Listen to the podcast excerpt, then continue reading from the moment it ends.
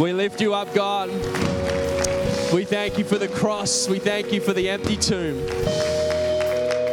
Amen. And he is risen. You can uh, take a seat. What an awesome thing it is to gather together on an Easter Sunday. Uh, I just want to again thank you for, for being here with us for our special Easter Sunday service and at the 8:30 service, no less. You guys are the early birds, right? That's cool. You guys are up. Anyone had uh, chocolate eggs for breakfast this morning? Come on, I see some guilty hands. I, I, didn't actually have chocolate eggs for, for breakfast, but I'm planning on a solid of chocolate eggs for morning tea.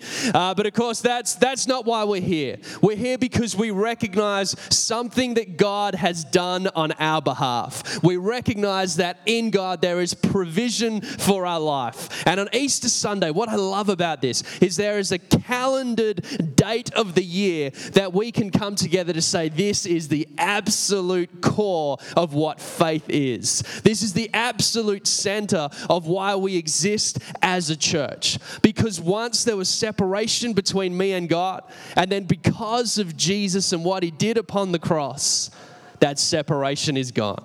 There's no longer anything that separates me from the love of God. We come together to recognize that Jesus is our King. And today, all I want to do is to focus our attention on Jesus is to focus our attention on Jesus and what he's done on our behalf. And I want to take you to a couple of different pictures of who Jesus is this Easter Sunday. And I want to start with this idea of the kingship of Jesus. Some of you would know that the, the Sunday before Easter Sunday is called Palm Sunday.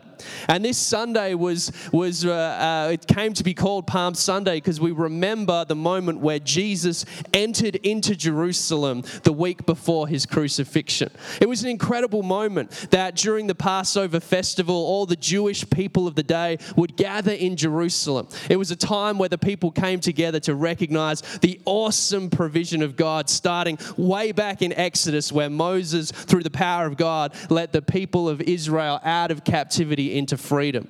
And ever since that day, the, the Jewish people would celebrate the time of Passover or, or God's provision in their history.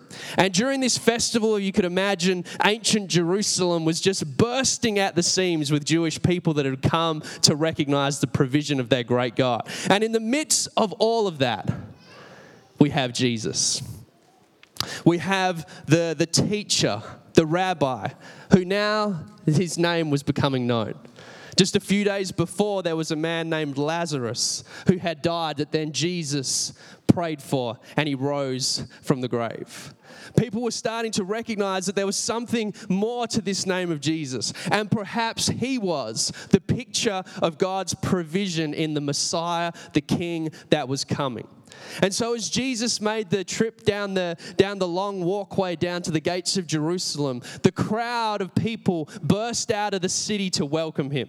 On either side of the path, they, they went for, for hundreds and hundreds of meters, a great crowd. And as Jesus made that journey towards Jerusalem on the back of that little donkey, the people began to recognize that he was their king.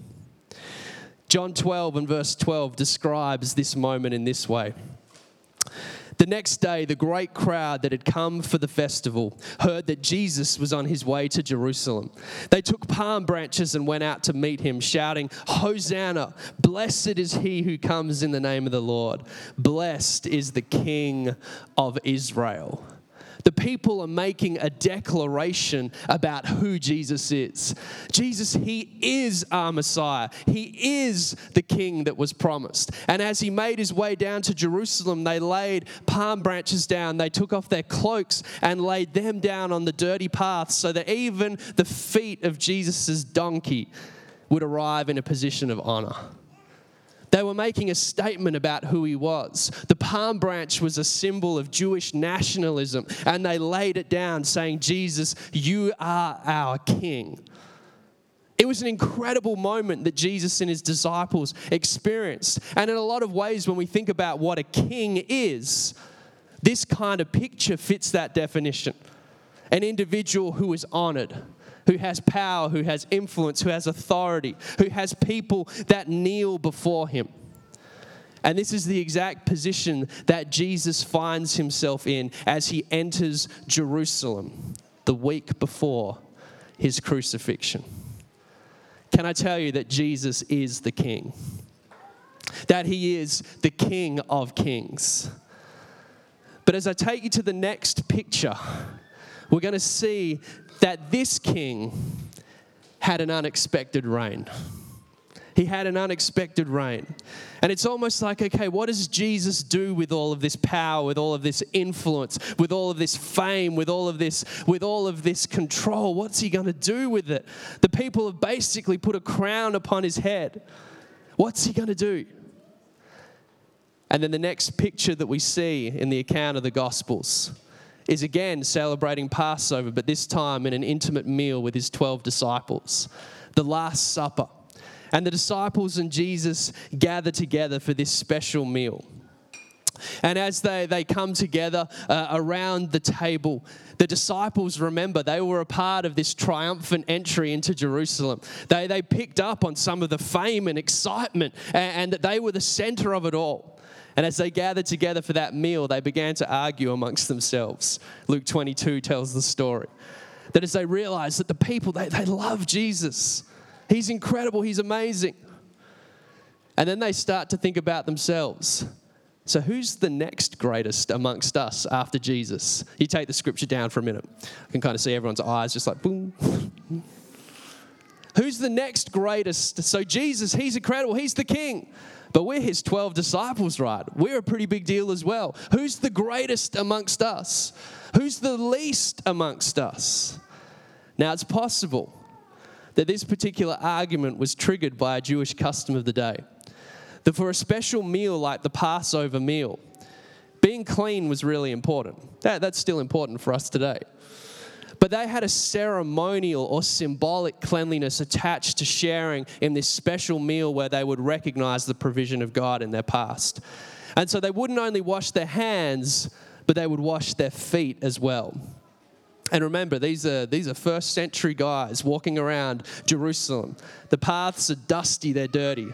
Feet were just a mess. And so as they came together to, to have their, to, to wash their hands and to wash their feet, there, there was a particular custom amongst Jewish people that whoever was least at that table would wash the feet of everyone else. Now, if you ask me, that's good, uh, good prompting to have an argument about who's the greatest and who's the least. 12 guys around a little table. Okay, all of a sudden this gets real. I don't want to be the least amongst this crowd because I'm going to be washing everyone's feet. And the disciples had this argument about who's the least, who's the greatest, who's the most important. And you can almost imagine that as this argument's going on amongst the disciples, Jesus is staying pretty quiet. He's just watching, he's listening. And then John 13 and verse 3 describes what happens next.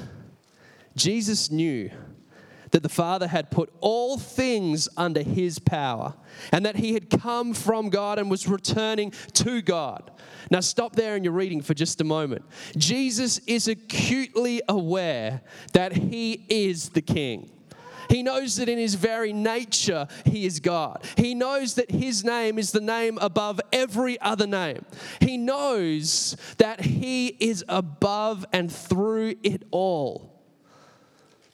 And knowing all of that, here's what he does he got up from the meal, took off his outer clothing, wrapped a towel around his waist, and after that, he poured water into a basin and began to wash his disciples' feet, drying them with a towel that was wrapped around him.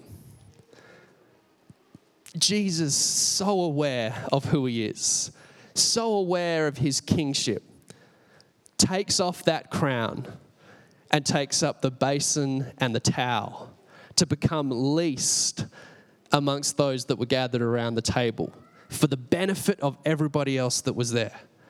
You can imagine the disciples' reactions ranging from shocked to horrified. Jesus, you're not, you're not washing my feet.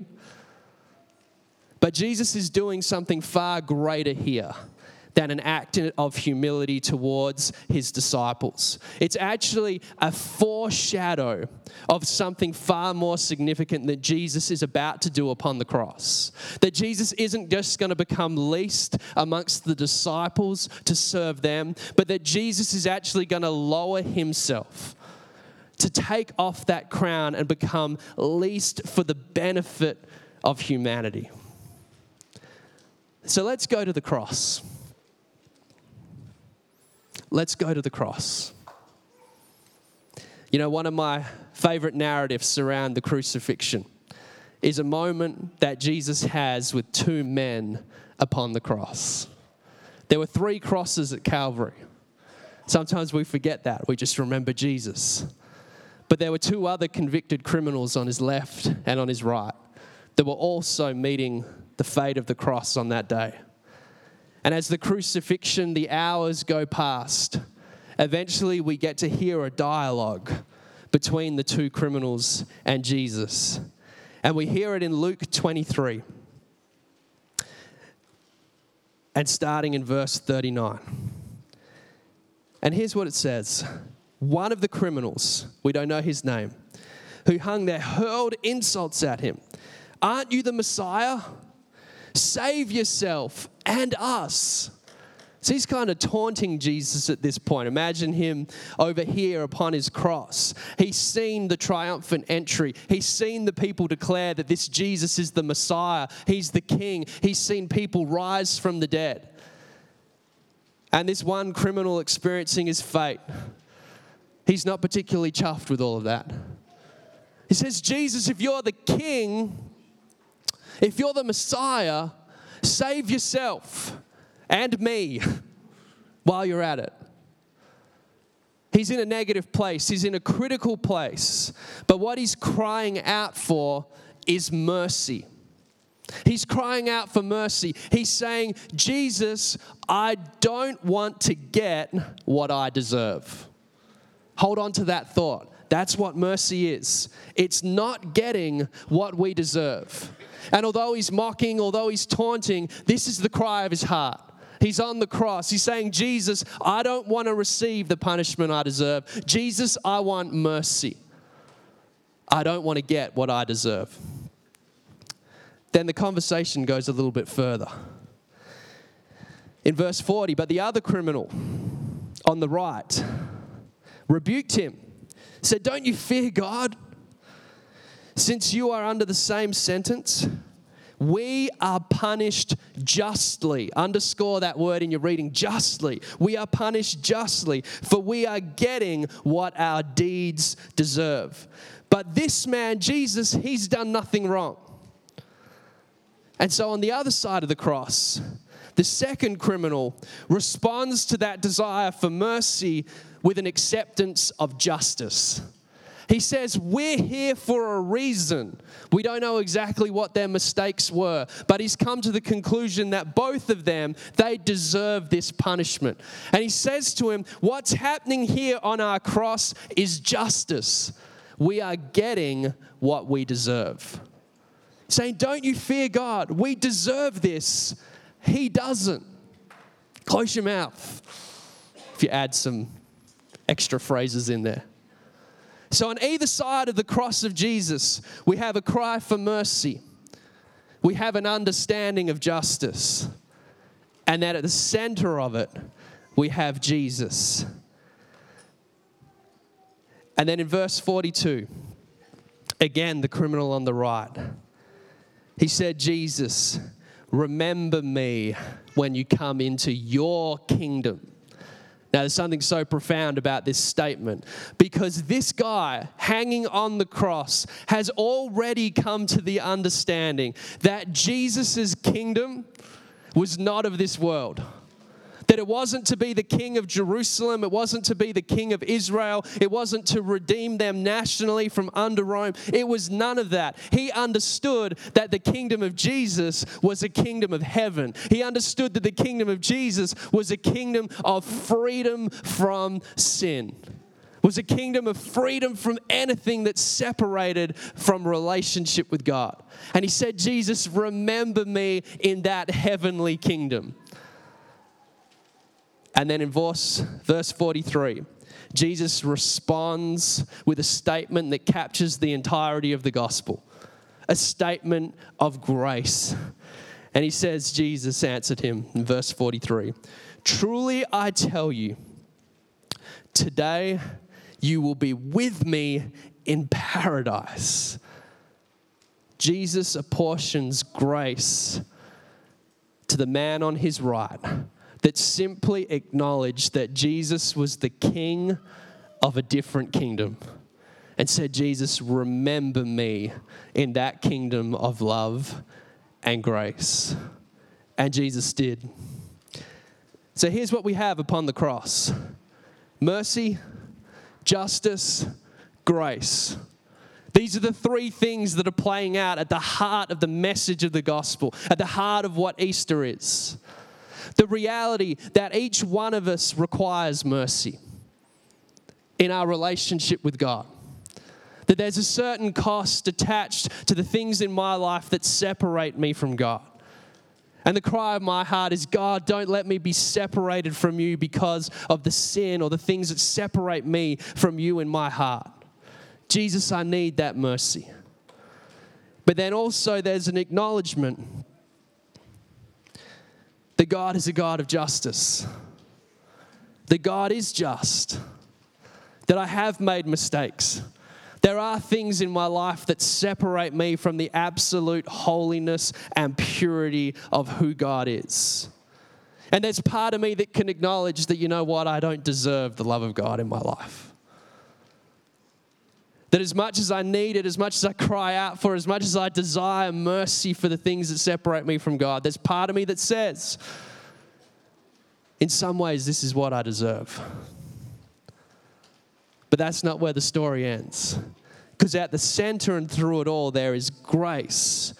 Now, grace is getting what we don't deserve. Grace is getting what we don't deserve. Grace goes beyond mercy, it goes beyond justice, and it goes and finds its definition in the love of who Jesus is. That grace goes beyond them both. And here's how grace works. If we frame it this way, it's getting what we don't deserve. Jesus hung on the cross of grace, and the criminal to his right could see, he said, Jesus, he doesn't deserve this. So Jesus went through the cross. He bore the weight of my sin, of my shortcomings. Jesus took what he didn't deserve so I could receive what I don't deserve his amazing grace. Now, that is the kingdom of heaven. That is what the King of heaven brings. He goes beyond mercy, he goes beyond justice, and he brings amazing grace. You know, my prayer for you this morning is that you would know the grace of the King, that you would be renewed in the grace and the provision of the King. You know, we're going to take a moment to sing that amazing song. I invite the team to come up and join us. But before we do that, I'd love to give you and us a, a prayer of blessing around the center of the gospel this morning. Whether for you it's a renewal of the grace of God in your life, or maybe you're new here. Maybe church isn't normally a place that you find yourself, but something in your heart said, God, I want to know something of you today. Now, if that's you this morning and you hear this story of who Jesus is, of what he's done, I want to encourage you that there's a step to take. Exactly like our friend on the other side of the cross. He said, Jesus, remember me in your kingdom. Now, what he was actually doing was acknowledging that Jesus was the king.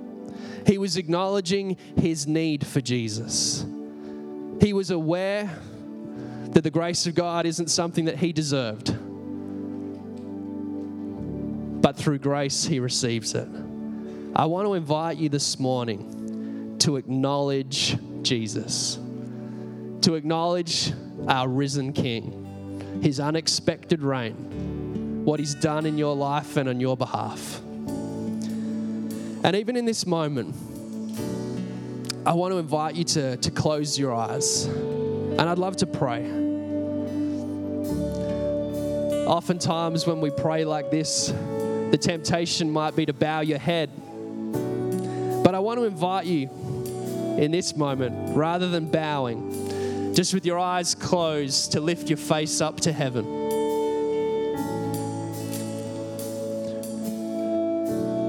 Jesus, we thank you for your amazing grace. We thank you for your amazing provision upon the cross. Jesus, we thank you that you go beyond mercy or justice and you give grace. And Jesus, I pray that each and every person gathered here this morning would receive that grace in a new way, that it might open their heart to more of who you are. Jesus, if there's anyone here that's saying yes to you for the first time, God, I ask that you would reveal yourself to them. Lord, we thank you for your grace. We thank you for your love. We thank you for your provision. And God, we ask that this Easter, you'd do something new in our hearts. You'd realign us with the core of what faith is. And Jesus would come to know you in a deeper way. Praise you, God. Amen. You know, just before we sing, I want to encourage you to take a, a step.